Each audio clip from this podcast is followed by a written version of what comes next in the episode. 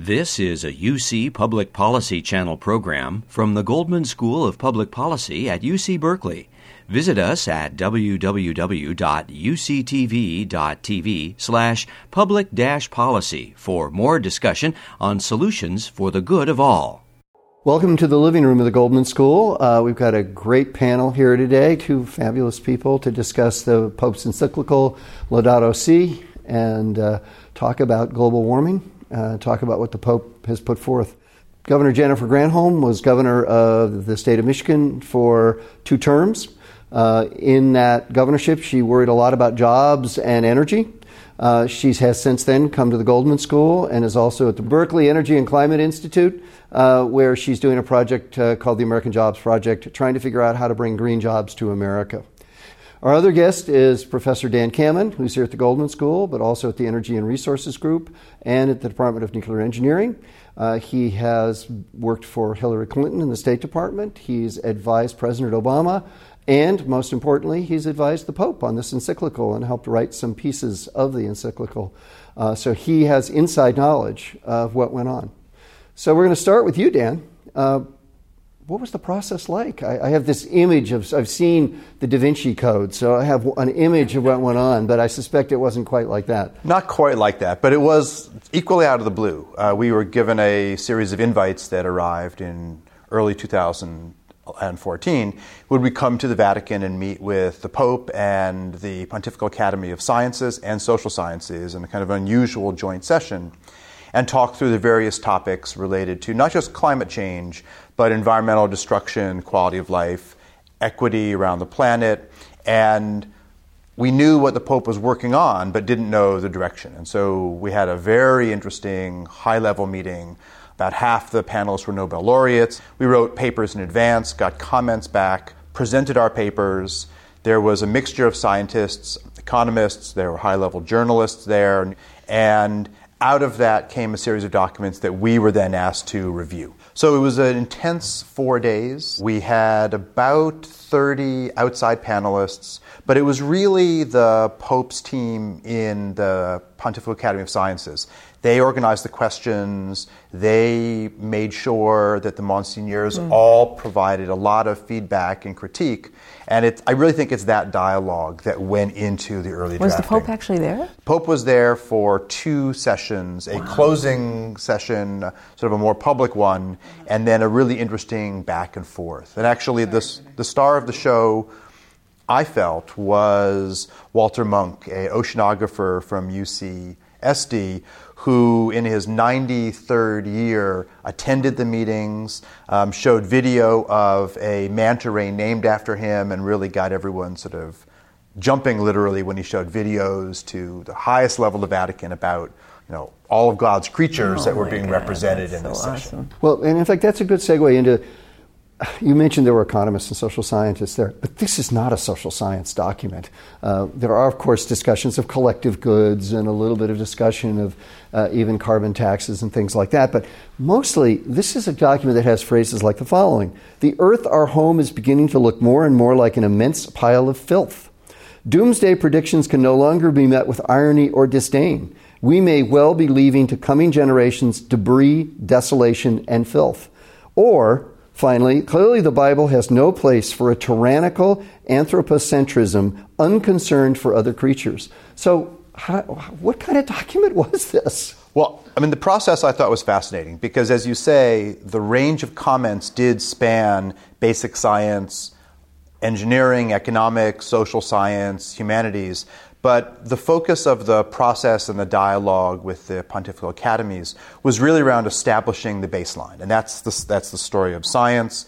Where is the science of climate change? What is the room for doubters in that process? And after mm-hmm. all, there was innumerable references back to times when the Vatican was behind the times on science. Uh, Galileo's issue in the trial came up several times a day in terms of when do you know there's enough consensus to move ahead? But also recognizing that science is not a democracy. One naysayer can be right in the end. Climate change is a process where information comes from many fields, and the the, the Monsignors asked numerous questions about what really is the state of science around biodiversity loss. What do we know about warming of the oceans? And so there was this strong scientific tenor, and I think the document reflects that. So, Governor Granholm, uh, here's another quotation, and I want you to, as a sort of Catholic layperson, elaborate upon why you think this was an important piece of the document. The document says St. Francis, invites us to see nature as a magnificent book in which God speaks to us and grants us a glimpse of his infinite beauty and goodness.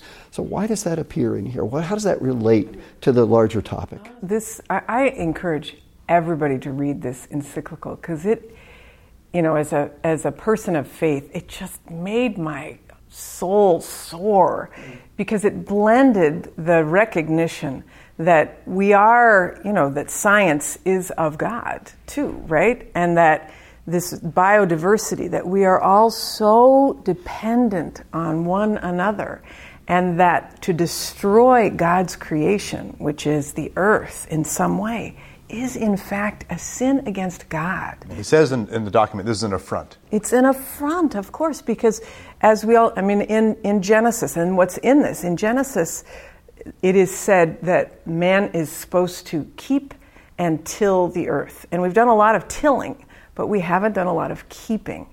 And this document really reflects the notion of our responsibility to this creation.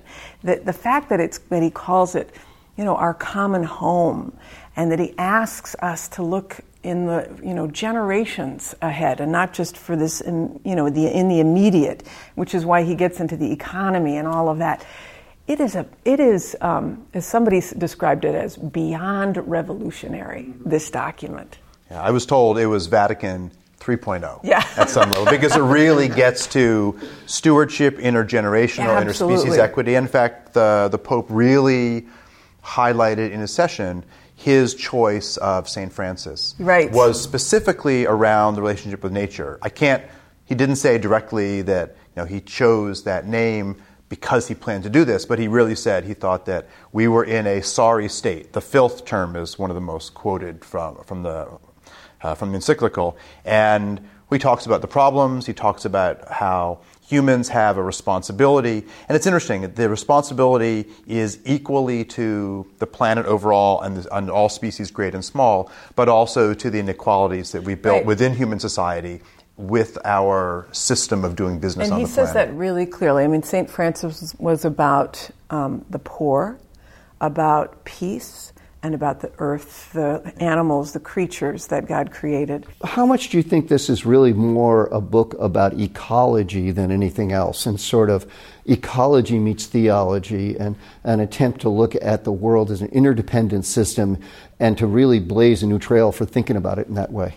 Well, I would say it reflects a lot of ecological knowledge and of understanding of the fragility of nature. But to my mind, it's really a document mostly about the unintended or the intended consequences of our style of doing business. It, to me, it really is about climate change and how our actions are leading in a very clear causal way to degrading those ecological systems. And that, I, to me, that's the, that's the thread that ties together the different aspects. It's not just about ecology and how beautiful the world is, it's about the very clear connection from our current economy to destroying our home.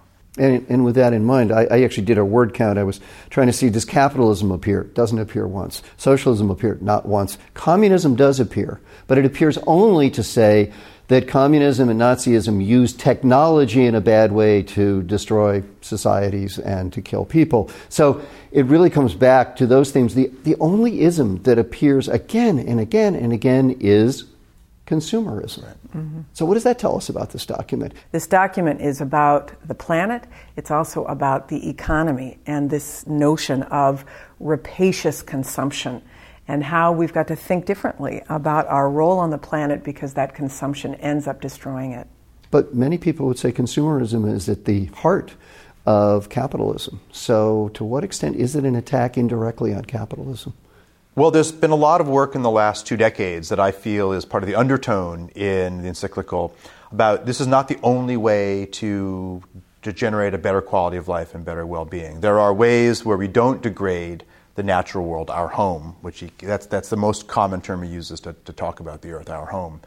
And it's those threads that I think puts this document right at the forefront of what I would call the solution science. It doesn't just highlighting the problems, it highlights there's another path and steering away from the most obvious isms, the capitalism and things, but, but highlighting the consumerism. And while we want to have a better quality of life, we want to improve our, our state of affairs, our current path is not the way. But does it go too far? There's one point at which, and I was really struck by this, there's a critique of air conditioning, of how it's gone too far. I remember a movie once called My Dinner with Andre, in which Andre talks all about how you should go out to the wilderness, and the other character, who was Wallace Shawn, finally just blurts out, Does that mean I can't have an electric blanket anymore? Well, does this mean that I can't have an air conditioner anymore? So I think that's actually the beauty of the document, and this is this solutions path that the Pope is already beginning to speak about at the, at, in using this as, as he travels, and that is that we do know there are more wasteful and less wasteful ways to do the same thing. If you want a certain amount of energy, there is the burn coal or burn oil, or there's the clean energy path. And they have hugely different impacts on the planet. And that, to my mind, is what the Pope is getting at there. You want the comfort of air conditioning, but there are smart ways to do it that reflect not only nature, but also quality and inequality. And one of the, the, the features of our debate um, at the Vatican was very much that our current system isn't just polluting and wasteful, that it's inherently highly inequitable. And there are other paths that treat all human beings more as equal. That's not the path we're on, and that's one of the features that the Pope is really I want to get to out. the inequity in a minute, but, but first I want to push you a little bit because here's another quotation Politics must not be subject to the economy, nor should the economy be subject to the dictates of an efficiency driven paradigm of technology. Again and again, I got the impression that there was a tremendous undercurrent of critique of technology just as technology. I hear you saying, well, there's actually a different technological route we could take which could help solve these problems. Is there a tension there or well, you're calling out one of the things that was, that was first critiqued that the Pope is being anti science and technology. And I don't view it that way at all. I really think that what he's critiquing is waste. And I think what Jennifer said is right that there are aspects of how we interact with, how we use nature that just simply don't make sense. And if our time horizon was longer, or if our appreciation of our footprint on the planet was more sensitive, we would choose the way to tread more lightly. And that's the version. So I don't view that as anti technology at all.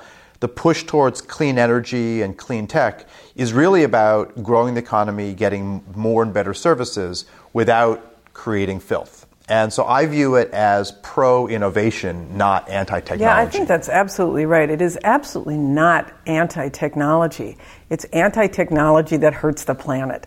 And that, you know, God gave us incredible brains and, and lots of science, and using the science in the right way, I think, is exactly what this is about. So, so let's go to the equity issues, because one of the uh, repeated themes uh, in fact, it's sort of encapsulated in the, there's a point at which they talk about the cry of the earth, which of course is a central theme, but also the cry of the poor. And that's bracketed with the cry of the earth. Uh, and it talks about the fundamental rights of the poor and the underprivileged. We must eliminate poverty and scandalous consumerism. So that's a repeated theme in the document. Say more about that. Well, that was probably the biggest debate and discussion we had and the meetings beyond kind of establishing how clear the science is. There were many members of the Intergovernmental Panel on Climate Change in the room, but it was really that we are creating societies that are massively inequitable, and the way we're doing that makes solving the climate problem even harder. 1.4 billion people don't have access to energy. It's something that was talked about extensively in the meeting. The Pope is already speaking about it in South America uh, right now. And understanding that our use of technology could dramatically make societies more equitable. Kind of universal access to energy resources, education, internet, whatever the resources are, we're doing them in ways right now that are creating divides. And I think this document speaks there's another path. And, and, and just, just to underscore that, I think he is saying very clearly, or you all were advising that, that climate change disproportionately negatively impacts the poor, flat out. That's right. In fact, that's one of the key observations in the fourth Intergovernmental Panel on Climate Change Assessment, AR4 was the first document that, to my mind, moved beyond just here's the state of the science and solutions you know, are out there, but that there's a huge inequality built in. And it's not just developed countries versus developing countries. It's the poor in industrialized nations. Mm-hmm. They're the first ones to have to use emergency rooms as they respond to heat waves, when disease patterns change. And so it is a global inequality, not just a north south divide. And, and the Pope but, spoke but to that as threatening well. to some people. I mean, the, the document says there's always a social mortgage on private property, for example. The principle of the subordination of private property to the universal destination of goods and thus the right of everyone to their use is a golden rule of social conduct. I mean, this sounds like they're taking more than my air conditioner away. They're also taking away private property to some extent. Well, I'd like to think that one of the reads of it is that we know how to use resources in ways that are far more equitable. And if the Pope pushes beyond what current banks are comfortable with, I think he's doing it for a reason. And the reason is that we cannot go down the path where the income levels of the CEOs to the lowest employees in a company is approaching infinity, which is sort of how we're going now, that, that, that, that huge divide. And he's really highlighting that there are other ways to manage our assets property, income, the planet's resources, all of those fit together. And that was one of the messages that in our workshop you know, came up time and time again. Yeah, I think that he, I mean he's not he's not against private property. I think what he's saying is that that um, to whom much is given, much is expected. And so we, very advanced industrialized nations, have created a huge amount of this problem because of our vast consumerism. And therefore, we bear a greater responsibility in helping to solve that problem. And that might mean we'd have to contribute a little bit more of whatever the abundance we have is to make sure that the earth is healed.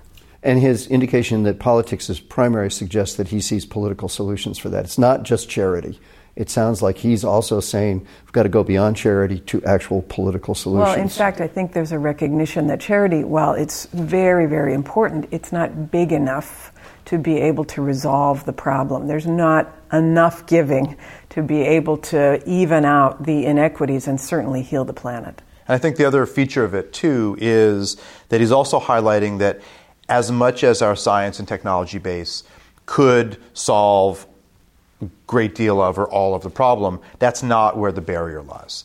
There's been a huge amount of work over the last two decades that the real barriers are the political ones, the ways that we, we uh, that we manage money, the ways that we don't reflect nature in the forefront of our political discussions. And this is really a, a call out to if you want us to address this problem, don't just wait for the next great solar panel or efficient device. This has to be a social and a policy change. And but yet he, interestingly, he um, uh, he sort of wrote off one policy solution, which is a carbon market. Talk about that. He did, and so that was that, that was one of the things that surprised me because the the group of experts gathered, which is not everyone, um, but that group spoke very strongly about the need to internalize all the things we talked about. And the current mechanism of internalizing all of these damages to the planet is to put prices on degradation. So, not just a price on carbon, but understanding that we could have efficient markets for water and this and that. But I think that the tension in the Vatican, and I'm only speaking from observation because we don't know the debates that happen in the academies, was this got back to that question of equality and inequality. And if you, can, if, you if you can't manage your markets efficiently, you're going to run into problems. So I think he was speaking to the higher level, hmm. not to the details of how this would be worked out. Do you think he would have been more favorable towards a direct carbon tax? I mean, is the issue here because there's a big discussion about the trading of these things, and it can lead uh, to new forms of speculation. And of course, that's one of the criticisms of um, carbon credits. So maybe a carbon tax would be more acceptable. I mean, there's got to be. Otherwise, what mechanisms do we have? Is my question. It's hard. To, I mean, again, we're, we're tea leaf reading a little bit now, yeah. but certainly. Um, in the view of most economists, if one wants to do this most economically efficiently, you would have a carbon price, a carbon tax. The problem is that that implies we would have a global governance, which might work from the Vatican view, but it doesn't work from the players he's chiding. And if you want all the countries to get involved, they're going to have to take it on domestically. So I think he was treading a very careful line well, it, here. It does say we need global regulation norms, and it talks about the need for global institutions, international institutions to help solve some of these problems. It doesn't say how to create them, but it sure talks about them. and that's thankfully a topic where there's lots of interest right now. California has a carbon trading market where Quebec is our partner. And Governor Brown has highlighted a under two degree MOU of which subnationals around the world have been invited to join, and a number of them have US states, states in Mexico, in Asia, in Europe. And it's that level of cooperation which I think that the Pope is really encouraging. He's highlighting those solutions to be politically based. That political base has to come locally. It's not going to come from a global vote. It's going to come from local referendums and leaders agreeing to work together. And another thing that was put off the table is we hear a concern for the protection of nature is also incompatible with the justification of abortion. And then also, instead of resolving the problems of the poor and thinking of how the world can be different, some can only propose a reduction in the birth rate. So that seems to suggest that both abortion and even maybe birth control are off the table. Is that really realistic? So, in my perspective, I, I would say that while it's, it's the papal document, he was editorializing a little bit mm-hmm. because there's no question that when we talk about the ultimate survivability of the planet,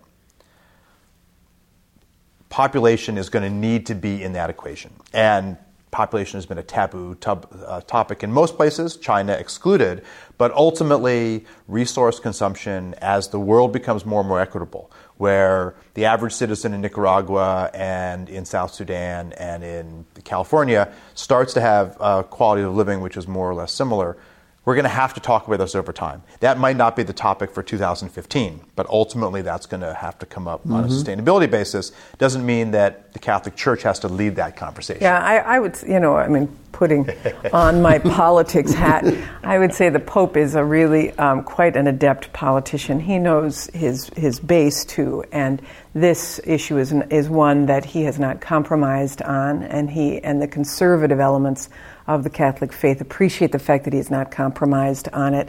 Um, but it's, it is somewhat interesting that um, there has been this brush of, of uh, sort of cafeteria Catholics that have, has often been applied to the left because we don't, you know, often people on the left aren't in favor of, you know, uh, no birth control not being allowed or no abortion, et cetera.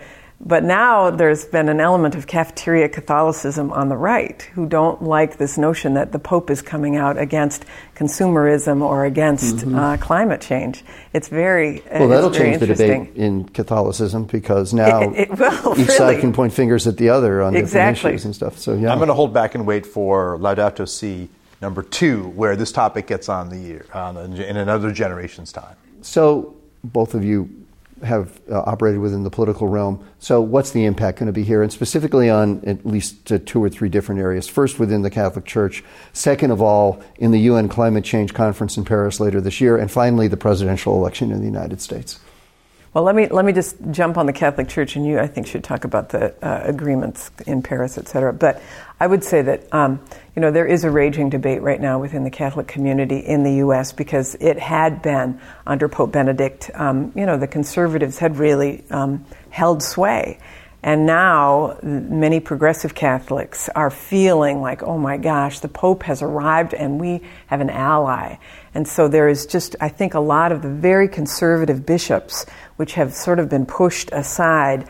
Um, the debate within the Catholic Church here in the U.S. is is very real and raging. He'll, he'll be coming here in September. It'll be very interesting to see how the conservatives uh, treat him because I think that he has opened up this wonderful argument, this wonderful um, push for conservatives to embrace conservation, which is really what conservatives are supposed to be about. And I think that this plays into a number of really interesting uh, debates. Uh, for a long time, the, the climate science story is what are the elements of the opposition to understanding the climate dynamic where we can pull off groups and there can be an, a more open conversation. And this does it in spades. This really highlights the opportunity for, as you say, conservative Republicans who are also people of faith to see a strong leader Absolutely. highlighting it. That, that's going to change the dynamic in some important ways.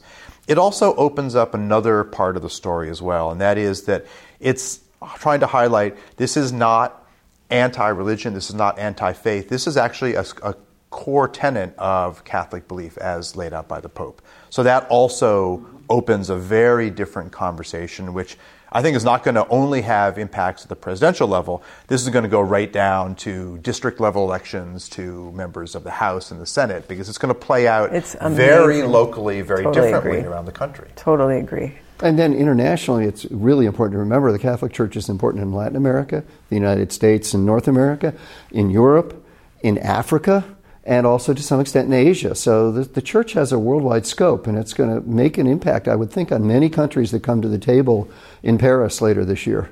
So I think another feature of that that, that, that is very, very important here is that while Al Gore's movie Inconvenient Truth was a bellwether event in highlighting the climate story, there wasn't that Kennedy-esque go to the moon speech yet. Al, uh, Inconvenient Truth didn't quite sort of mobilize the social base. It highlighted the, uh, the, the, the challenge of climate change.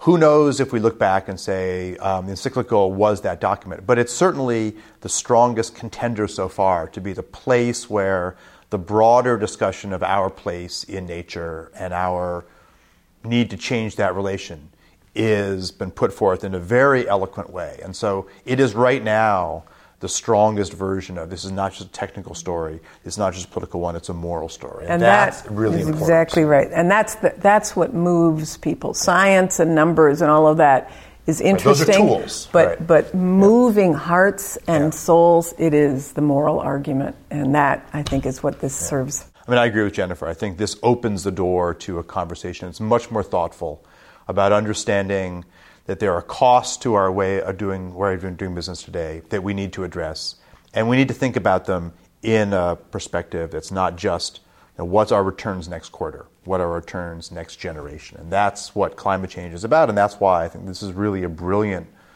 uh, really a tour de force by the Vatican to lay out a moral route to a sustainable world. An extraordinary new world. My thanks to Governor Jennifer Granholm, and my thanks to Professor Dan Kammen. Thank you. Bet.